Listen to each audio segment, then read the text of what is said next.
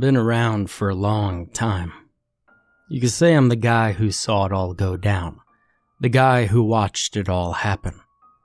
As I sit here in my small apartment writing this, I'm wearing the old dusty suit that I retired so many years ago. The suit of Red Copperson, a butler serving at the Hollyharson Manor. Hollyharson Manor was a pretty place, cliche almost, in the way that it hugged up to a coastal cliff of solid granite, its Gothic towering structure casting a shadow that went all the way to the cliffside if you caught it at the right time of day. When you were out in the backyard, you could hear the waves crashing against the wall of rock, combined with a number of squalling seagulls, giving a nice sound that can only be described as the sound of silence. Without the silence, it was a nice place to relax and recollect your thoughts if you were into that kind of thing. The manor accommodated a wonderful garden as well, the well cared for soil held a variety of flowers, including rose sprays, morning glories, and a certain peach colored flower that I could never really tell the name of. In the center was a cherry tree, growing tall and proud amongst the other luscious plants that sat about the garden. Hell, even the grass was perfect it grew tall and straight, bearing a perfect dark green color that allowed the sun to shine off of in the early morning dew. But perhaps the best part was inside the massive brick house itself. Specifically, the fourth floor, third bedroom on the left hand side facing the back of the manor. In it was a window that looked out over the backyard. Looking out the window was probably the most exasperatingly beautiful view I had ever seen in my life. But perhaps the beauty of the manor and its grounds make it no surprise that the series of events I'm about to relate to you are terrible. Perhaps that makes it no surprise that the horrible events I'm about to relate to you happened in the family that had moved into Hollyharson. Nature has a way of balancing things out. Where there's good, there has got to be evil. Where there's ripe, there has to be rotten. Or perhaps I'm just trying to be a bit poetic.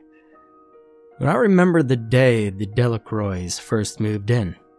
It was bright and sunny, as it usually was during the midsummer of 1978.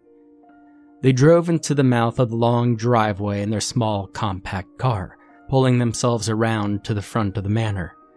Everyone could tell they were richer than a stock market fat cat who had just won the lottery. Why they drove in a small, compact car was beyond me, and it's still beyond me to this day. Perhaps they were trying to make themselves look normal. Perhaps they sought to distance themselves from the stereotypes of the common rich family, those who spoiled themselves rotten and deprived everyone else. It's even possible that they were a normal family who just happened to hit an abnormally lucky point. The first person to step out of the car was James Delacroix, right out of the driver's seat. He was a handsome young fellow, probably in his early 30s, prime of his life. He had a nice mustache and a black medium length hair, slicked back over his ears. The man was wearing a pinstriped business suit with a fancy black tie and strikingly blue dress shirt. But the thing I remember the most about him was his blindingly bright red shoes. A pair of shoes that you could tell from a mile away he was proud of. The second person to come out was his wife, Mary. She was wearing this bright purple dress and enough makeup to cover five Mount Everests. Her black heels could probably be heard clicking on the concrete from a mile away. Her hair was probably best described as a mountain of hairspray with some blonde under it. She looked like she was trying to make some kind of unneeded impression. And then came the twin girls, Layla and Kayla. Now, unlike their mother, they hadn't taken the time to dig through a massive foundation kit. They were probably too busy playing dress up with their dolls. They couldn't have been more than five years old. They had their nice little Sunday dresses and shoes, and glaringly red hair that looked like a pile of ants had sat on their heads. And last but not least came their teenage son, Brandon. He was your stereotypical 1978 loner kid with slicked over black hair and punk rock style that put him apart from his family in almost every single way. I was surprised his pants even allowed him to walk. See, they look so tight that they'd probably shred your legs to bits on the first step. James walked up to me and shook my hand. James Delacroix, it's nice to meet you, he said with a smile on his face. The name's Red Copperson, head butler, I responded, the same smile on my own face. So, this is the house, right? Hollyharson Manor? Pretty big, if you ask me. That it is, though I'd like to think the manor doesn't pride itself on its size. Got a lot of beauty on it, too. Oh, seems nice enough, James commented. Hey kids, go find a bedroom. Looks like we found our new home. I don't know what it was about him, but James Delacroix was a likable guy. He just seemed to carry this aura about him, always taking things in this oddball, goofy stride. Maybe it was the way he acted, always requesting that the staff call him by his name instead of Master Delacroix or Master James. Maybe it was the bright red shoes. Or maybe it was his charm with the ladies. To this day, I still haven't figured it out. Maybe it was just the fact he was different from his family. Mary had this stuck up attitude about her, always caring more about her hair and makeup. The girls mainly played around the garden, picking some of the flowers or messing about with the dollhouse. And then Brandon. Well, he usually camped in his room, alone, listening to some kind of staticky noise he called rock. I don't think he knew what rock was, let alone what music was. About a week passed. I was tending to the garden, as I usually did, when I saw James down by the edge of the cliff, picking up rocks and looking at them. He was wearing a pair of tan shorts with a white polo shirt. Curious, I stood up and walked over to his position, and he noticed me fairly quickly. I wasn't trying to be a sneak, after all. Oh, hey, Red. Master James. He scrunched his face. Well, just call me James. Okay. Mind if I ask what you might be doing? I asked him, making the mental note to stop referring to the man as Master. You see this rock, Red? He asked. I nodded, observing the piece of stone in his hand. It's granite, common indigenous rock. I'm examining it to see if I could find some good enough pieces to make a nice little chess set.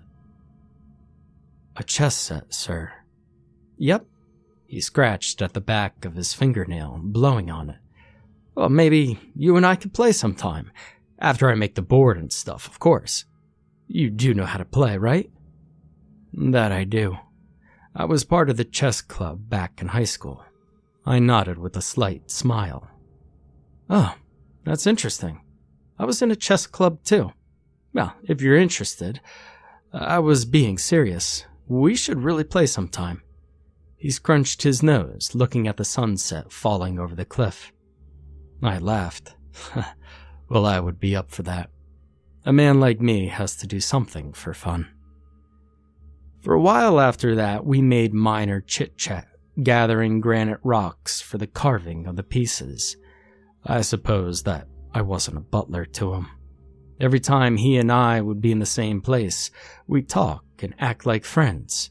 He even had me drink with him when I wasn't tending to his wife's every whim.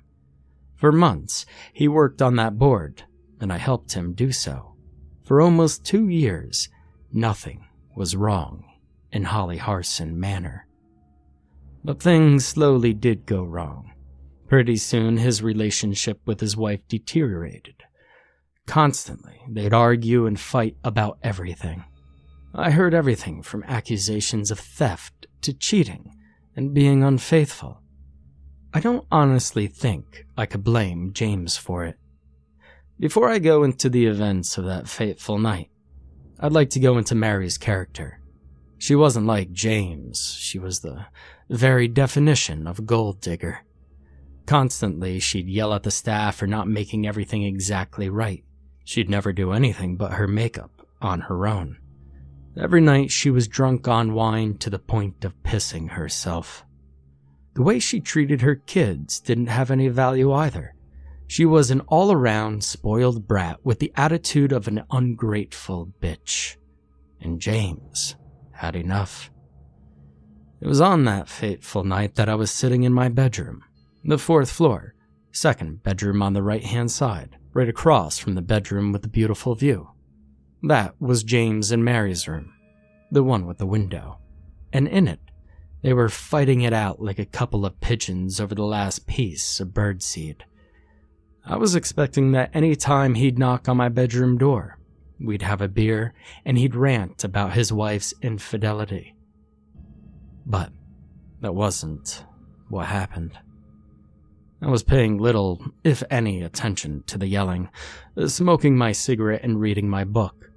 The yelling and screaming soon stopped, but it was followed by the loud crash of glass resonating through the floor. I immediately put the book down, not even marking my place, and ran out and across the hall, opening the door and entering that bedroom. And James stood, a mixture of shock and fear on his face. He was holding a broken lamp, looking down at the floor, and I could tell you that he was so pale, his hair never looked darker. And on that floor was his wife.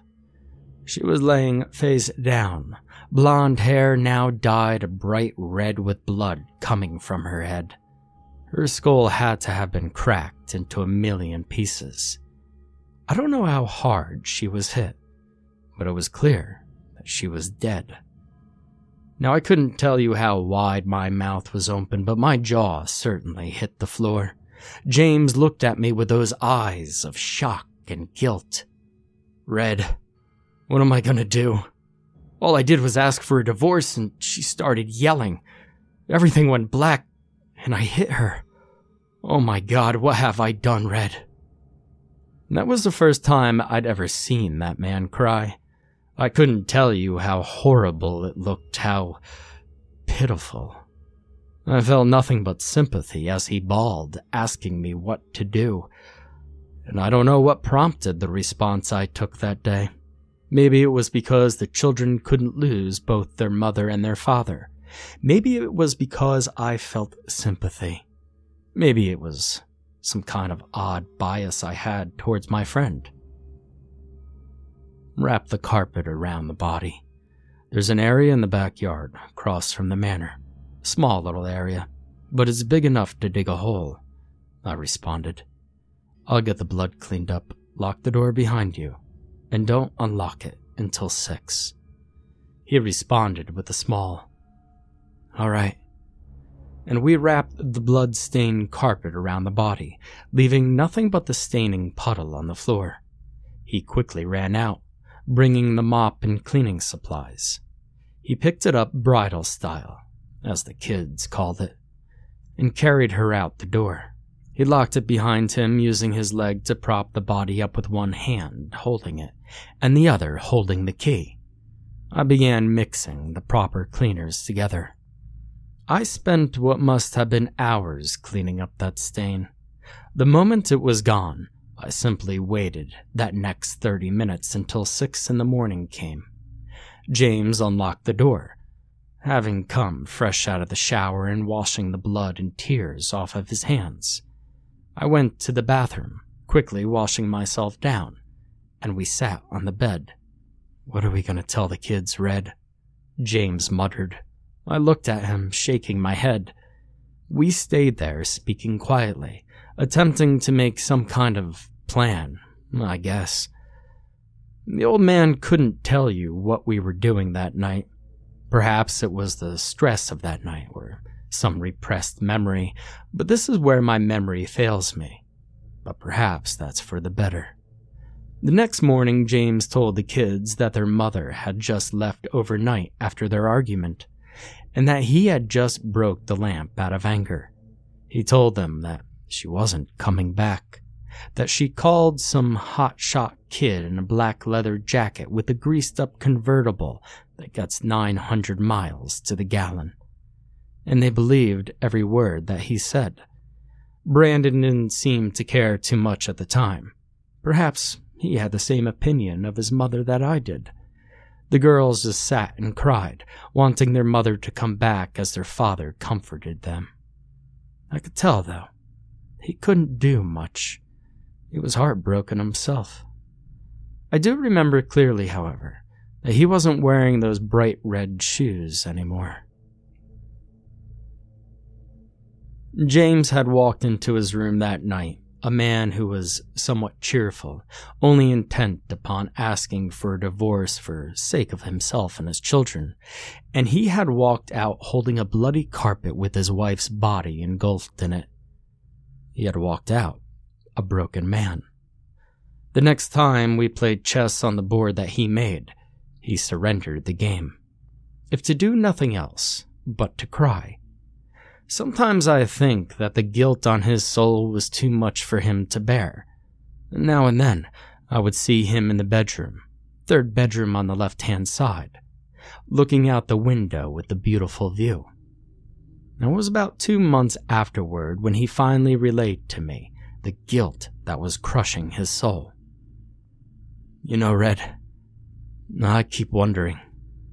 I keep wondering if we did the right thing. Maybe I should have turned myself in that day. He moved a pawn on the chessboard to e5. Well, I don't think that.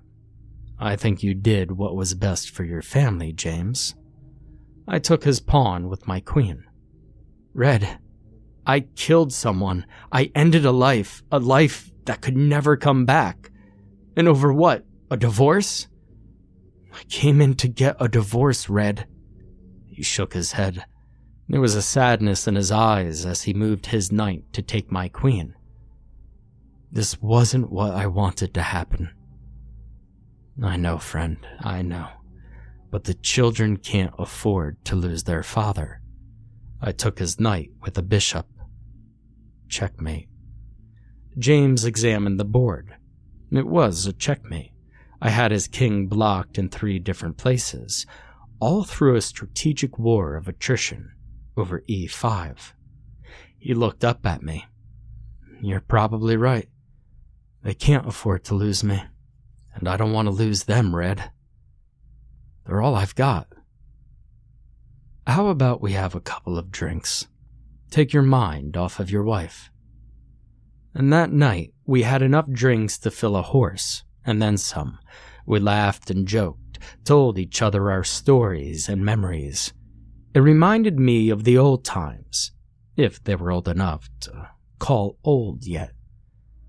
You know, Red, one thing I've always wanted to do is start a restaurant. Nothing big or grand, just a nice little building. Maybe in one of those friendly little hamlets that hug the old highways heading to the interstate. He said, a goofy grin on his face.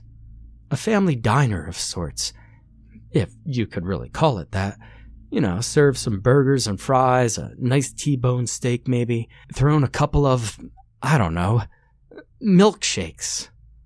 I laughed, a smile on my face as James' chipper self came back to the surface. Well, that sounds like a plan to me.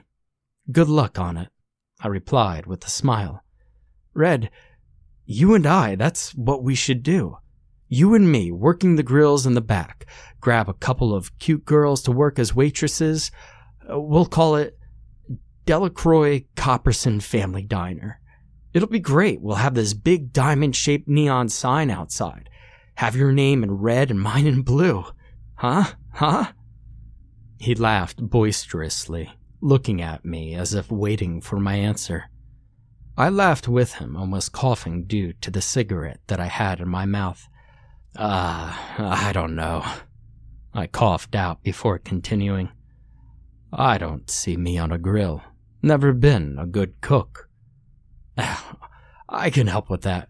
Come on, come on. It'll be great. He grinned widely, putting his beer can down on the table and patting my shoulder. All right, all right, I'll try it. But you're going to double my pay for that. I looked at him, feigning a serious face. He snickered. Is that it? That's it. Ah, double pay. Hell, triple pay. No, no, no, no. I'll quadruple your pay.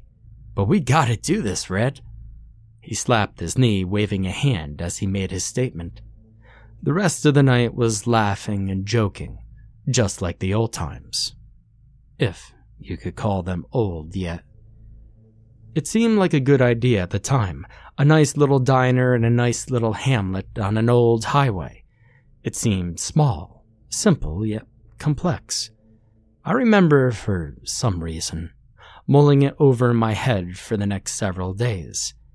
The idea of serving freshly cooked burgers out of a small little diner had an appeal, I suppose. Perhaps it was James's way of taking a break from his life to mull over his dream, much the same as I did. We never did open that diner together. It was a couple of days later when I was tending the garden as per the usual routine, when I saw a 17 year old punk rock boy sitting out by the cliff. Brandon was sitting in the only way a person could sit without his pants ripping in half at the seams. Legs stretched out and resting on his hands, as if he were about to lay down. Brandon was a smart kid, though you wouldn't know it by looking at him. He was what I would call a fluttering spirit, doing odd jobs here and there, though mainly trying to live life as he saw it. This particular day seemed a tad different than usual. The black haired teenager seemed to be rather upset about something. Angry. I remember that he picked up a rock, flinging it off the cliff into the water below. It seemed more to be frustration than anything else. You see, James and Brandon had been fighting lately. It was just the normal dynamic of teenage son and his father disagreeing on the various views of the world and refusing to accept that others are different. Yet again, today seemed a bit different. I walked over to Brandon, standing beside him as he gritted his teeth and stared angrily at the sun setting in the sky. Master Brandon, I greeted him politely. Don't call me that. What do you want? He snapped at me. I didn't flinch, nor was I taken aback. I just stood there for a moment before answering his question. I was actually hoping to inquire about what was wrong, Brandon. I said as he took deep breaths of frustration. He stopped for a moment, then sighed. What happened to Mom? He asked, point blank. I had to task myself to keep from jumping. Despite my calm stature, I was perhaps the most scared I had ever been in my life. Glancing out of my peripheral vision, I caught a small glimpse of James staring out the window. The same one that I've mentioned many times. The third bedroom on the left hand side of the fourth floor, the one with the view. Brandon continued. I mean, what really happened to Mom? I'm not buying that load of crap that some guy with a juiced up convertible. You tell me, 'cause he damn sure won't. He pointed at the window, to his father. I blinked for a moment before replying. As far as I know, that's exactly what happened. Bullshit! He screamed at me. Well, I know that's a lie. I'm not stupid. The teenager snarled, gritting his teeth a tad before continuing on. Why do you guys always treat me like this? I shook my head softly, giving a small frown as the sun began to set beyond the horizon. Son, I started. Your father and I don't like the fact that your mother is gone any more than you do. We don't know exactly what happened to her.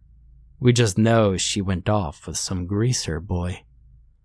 Once more, I found myself tasking with not gritting my teeth as I lied through them. You could keep saying it, but that doesn't make it true. Brandon was still yelling, upset.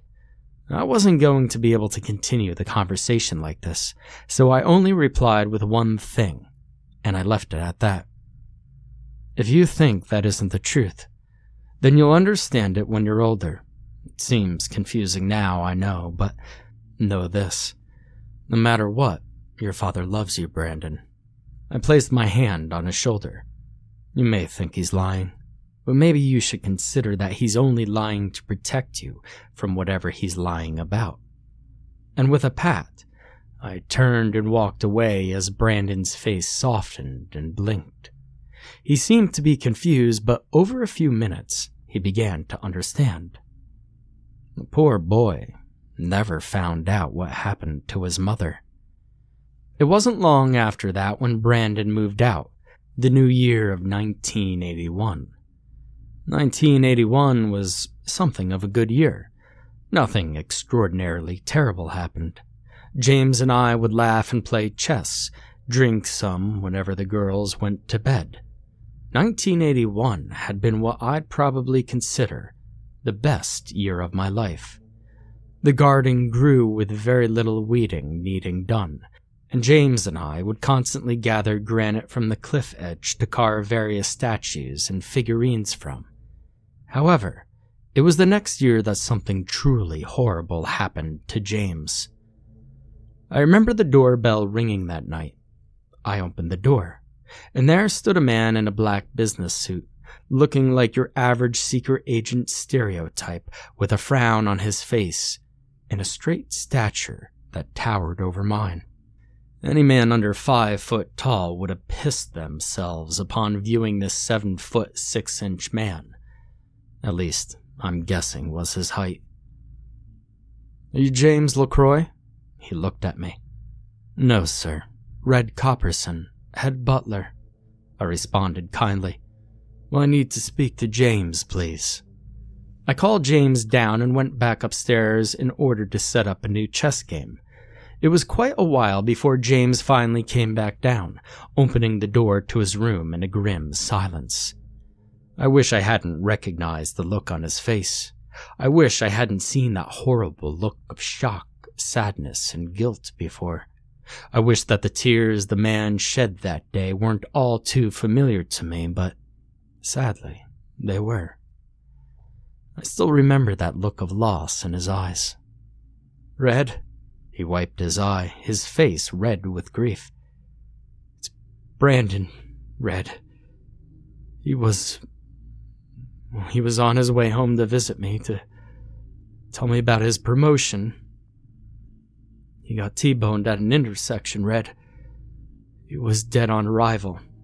They couldn't save him, Red. My. My boy, I lost my boy. He sat down by the table with the chess set and wept I sat myself, rubbing my hands together and frowning, unable to come up with any words to help the situation. Damn it! He banged his head on the chess table as the pieces fell over. First my wife and now my son. Now my son's been taken from me? He continued to cry. Red, I just want what's best for my family, but it's falling apart, Red. I'm losing them, Red. I'm losing them. I, why? Why is my son being buried before me? James would opt to have Brandon cremated and hold the funeral on the manor grounds. I sat beside him, donning the same kind of black suit that everyone else wore. My hand on his shoulder as tears streamed down his face, while the preacher continued to tell us all how Brandon was in a better place and happy, that he was with God. I was never a religious man myself, and to this day, I've never really been sure whether James was either. I suppose something had to keep the man holding on while life chewed him up and spat him back out. But for all I know, it could have been Buddha in reincarnation rather than a Jewish prophet on a cross. He never did spread Brandon's ashes either. Perhaps they symbolized the remainder of his family to him, or a past that he couldn't let go of. Either way, he held on to those ashes until the day that he died.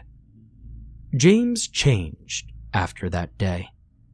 The man was once a chipper soul who had walked into the manor with bright red shoes and a blue dress shirt that could compete with the ocean in color, was now a disheveled, depressed shell of what he once was. Every day he would stay in that bedroom for hours on end, simply staring out of that window with the beautiful view. When he did come out, his hair seemed to always be blacker than usual. He was pale, deep blue bags under his eyes when his face wasn't red from crying. He would still drink with me, play chess or otherwise, but our conversations were no longer about the old times. They were no longer happy and cheerful. More and more, it would seem as if I were listening to the ramblings of a drunken madman whose very heart and soul had left him long ago. Even all the money in the world couldn't buy this man's old self back. 1987. Now that was a good year. The twins had grown up, looking nice and tidy.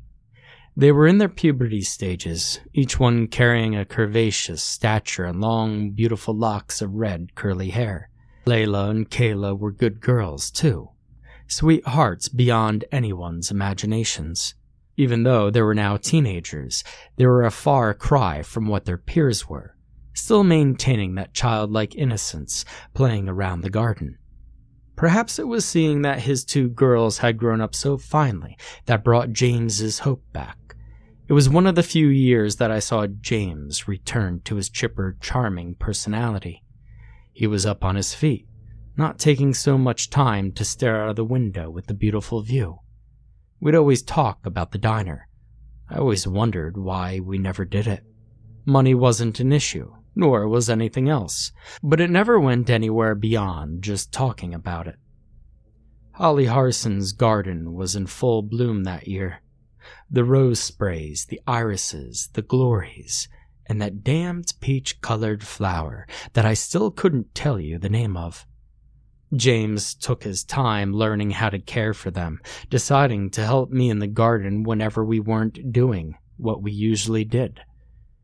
He knew quite a lot about flower names, and almost overwatered the damn things. We got quite the laugh when the girls came into the garden, only to meet a face full of water as he playfully sprayed them with a garden hose. The reactions of the twins was rather hilarious. They screamed loud enough to hear from town. But history has a hell of a habit of repeating itself. I guess I shouldn't have known better to think that the good times would last. It was a school day. James and I were playing chess around the time, and as the bus began to come around, only one of the twins, Layla, came in. She was a mess, distraught, worried, and frightened. Daddy, Daddy, where are you? She hollered and yelled over and over. We came out of the room and she ran into his arms. Looking terrified enough, I could have sworn that she was about to scream the house down. She hugged him close, panicking, as he attempted to console her, casting a worried glance at me now and then. Calm down, sweetie, calm down, I'm right here, he replied to her shivering self before asking the question we all wanted to know. Where's Kayla? I don't know. She didn't show up at the bus. I don't know where she is. I remembered that I'd never seen James's face go so pale in my entire life. To some, it might seem odd to panic about one of their children missing a public school bus. But I suppose when you've lost two members of your family, keeping the rest of them close to you becomes something important. Add to that Hollyharson was in the countryside, far out of walking distance from the school they attended. Any other child missing the bus would be far less of a worry than one of the twins. They were always together, and always on the bus on time. It wasn't long. We were out of the house, looking everywhere for that 16 year old girl. We had scoured the entire town, and that was a doozy casting a sharp and long look into every nook and cranny. It was eight when we arrived at that scene, if my memory serves me right, and there she was. I remember the words that I muttered the moment I saw her, shaking my head in a calm terror. Oh no. The police tape stood no match for a distraught father. James had run right through the tape to the bloodied body of his daughter, falling to his knees in front of her as police officers attempted to calm him down. No, no, he screamed, sobbing. That's my daughter. That's my girl, my baby girl. He picked up her body, cradling it by the shoulders as he sobbed against her chest. He was gasping for air as they attempted to pull him away from the body, his shirt now covered in her blood. I grabbed him by the shoulders, escorting him away. It's all right. I've got you, James. I've got you. My words echoed to a broken man. Once more, James stood as a far cry from the chipper man that walked into Hollyharson Manor on that midsummer's day in 1978.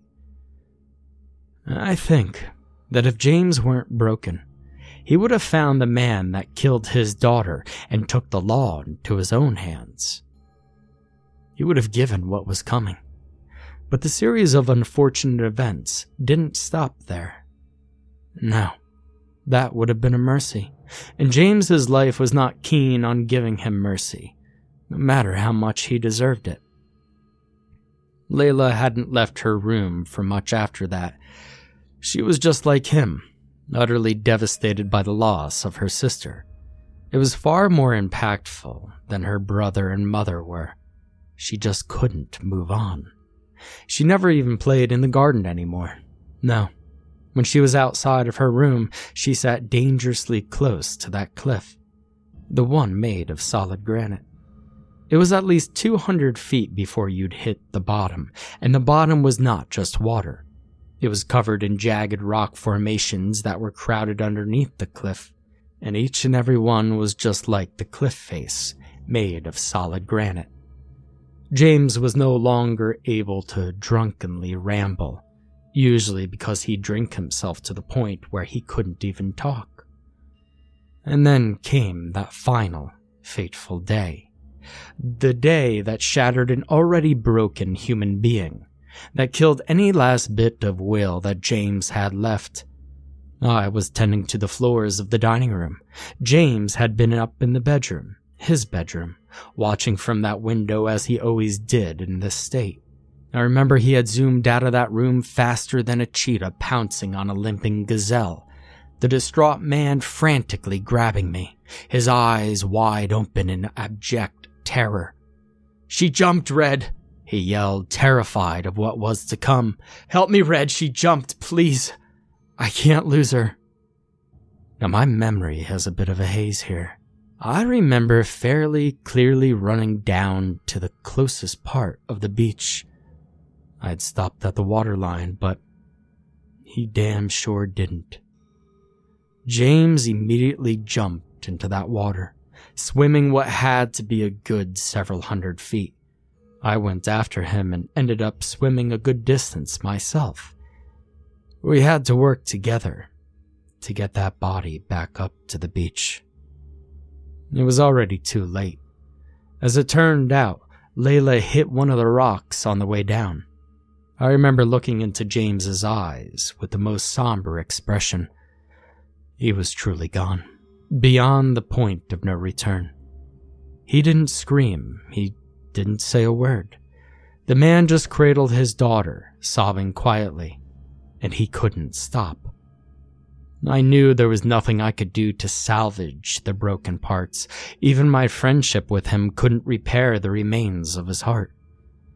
James spent the next few weeks staring out of that window, and I wonder if he saw himself in there. His old self. I wonder if the beautiful view brought him what little happiness he could have. But I guess I'll never have the answer to that until the day that I die. I remember going into James's room on that fateful day. It was sunset. The yellow and red hues of dusk colored the sky, and the sun began to dance below the cliff and beyond the horizon. James had been crying, staring out of that view all day, It seemed like days before he finally spoke. I don't know what possessed me to do what I did. I don't know what possessed me to do as he asked instead of trying to stop him. I can only gaze upon him with my somber old eyes. I haven't elaborated much on how I felt over a lot of this. I could say that this old man felt horrible about the things that went on in Hollyharson Manor, and as this story approaches its end, I could say that I look on James and his family with a fondness that could never be broken. And I look on their deaths as tragedies that never should have happened. I was always calm, I guess, trying to keep a brave face for the friend who I was a butler for. James and I had shared many a laugh together, and many a cry.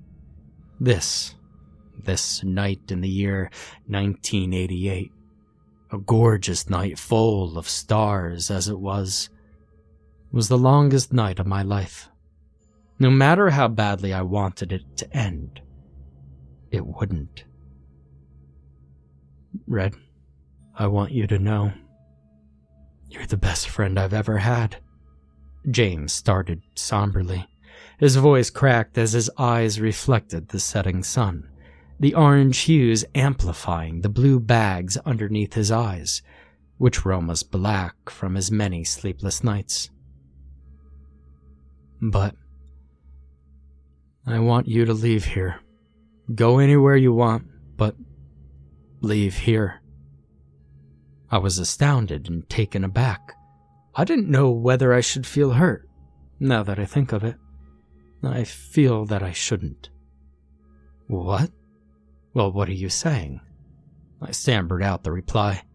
I'm saying that I can't take this anymore, Red. I'm finished with everything. He started to cry, his tears glistening off a sun that took forever to set. I want my family back, Red. I want my son, and I want my baby girls. He sobbed between his sentences.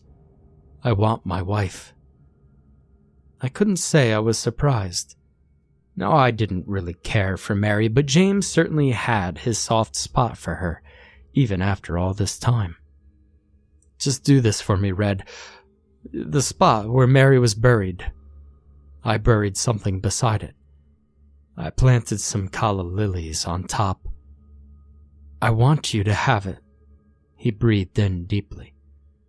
Just find yourself a place. Do whatever you want, but you leave me here.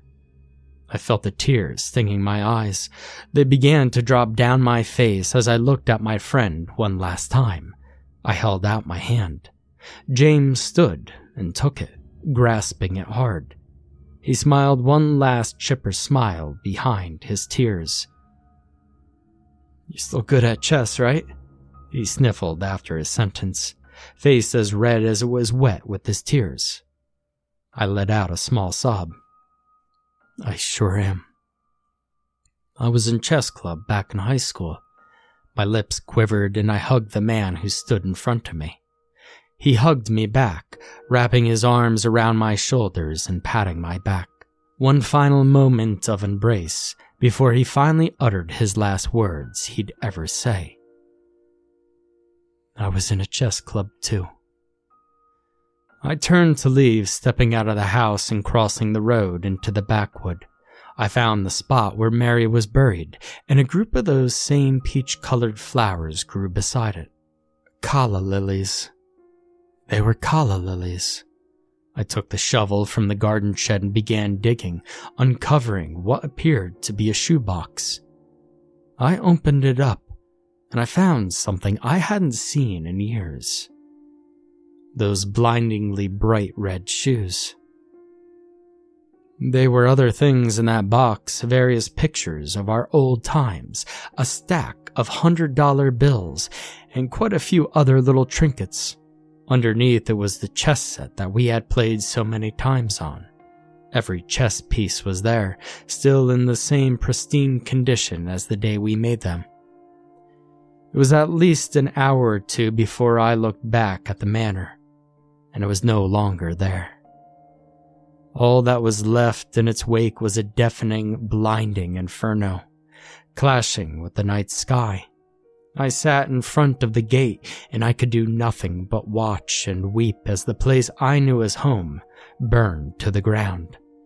The flames went higher and higher, consuming each floor individually, as the fire bursting out of the windows and licked at the bricks and paint. The wood supporting beams would be long gone in little time. The only thing that was found in the remains of Hollyharson Manor was the charred body of a broken man, still holding the burned remnants of the matchbox he'd used to set the once beautiful manor alight. Now, a lot of people ask me about James. I tell them that he was a good man, a great father, and the best of friends. They always ask me when they see the pictures on the wall of the diner. It's a small little place, in one of those friendly little hamlets that hugs a highway going towards the interstate. I work the grills in the back. Turns out people do enjoy my cooking. I got a couple of cute girls to work as waitresses, and there's a diamond shaped neon sign outside labeled Delacroix Copperson Family Diner. My name in red, and his in blue. Our story is approaching its finale as I sit here, writing this in my small apartment. I'm wearing the same old dusty suit that I retired so many years ago one last time as I record these memories. If James were still here, well, I'd tell him I was happy. I'd tell him that I made our dream, and I'm sure he'd be happy to hear it. I've taken to wondering in my old age if there really is an afterlife. And I honestly hope James is there, finally reunited with his family. Maybe he's in the afterlife with the life he should have had in Hollyharson Manor. Maybe he's got himself a pretty place. Hmm.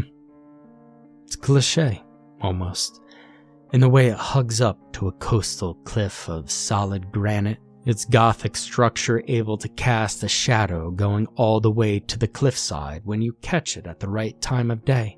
The well cared for soil of the garden will hold a variety of flowers rose sprays, irises, morning glories, and calla lilies. In the center, a cherry tree growing tall and proud among the other plants of the garden. Even the grass will be perfect. But the best beauty will be on the inside, specifically the fourth floor, third bedroom on the left hand side facing the back of the manor. In it will be a window that holds the most exasperating view I'll ever see in my life. I think I'll be joining him soon. Old age happens to everyone. I got somebody to pass the diner on to. I ain't too much to worry for. But I can tell you this when this old boy gets there, I'll be wearing a pinstripe suit, a strikingly blue dress shirt, and a pair of shoes, he'll be able to tell from a mile away that I'm proud of. A pair of blindingly bright red shoes.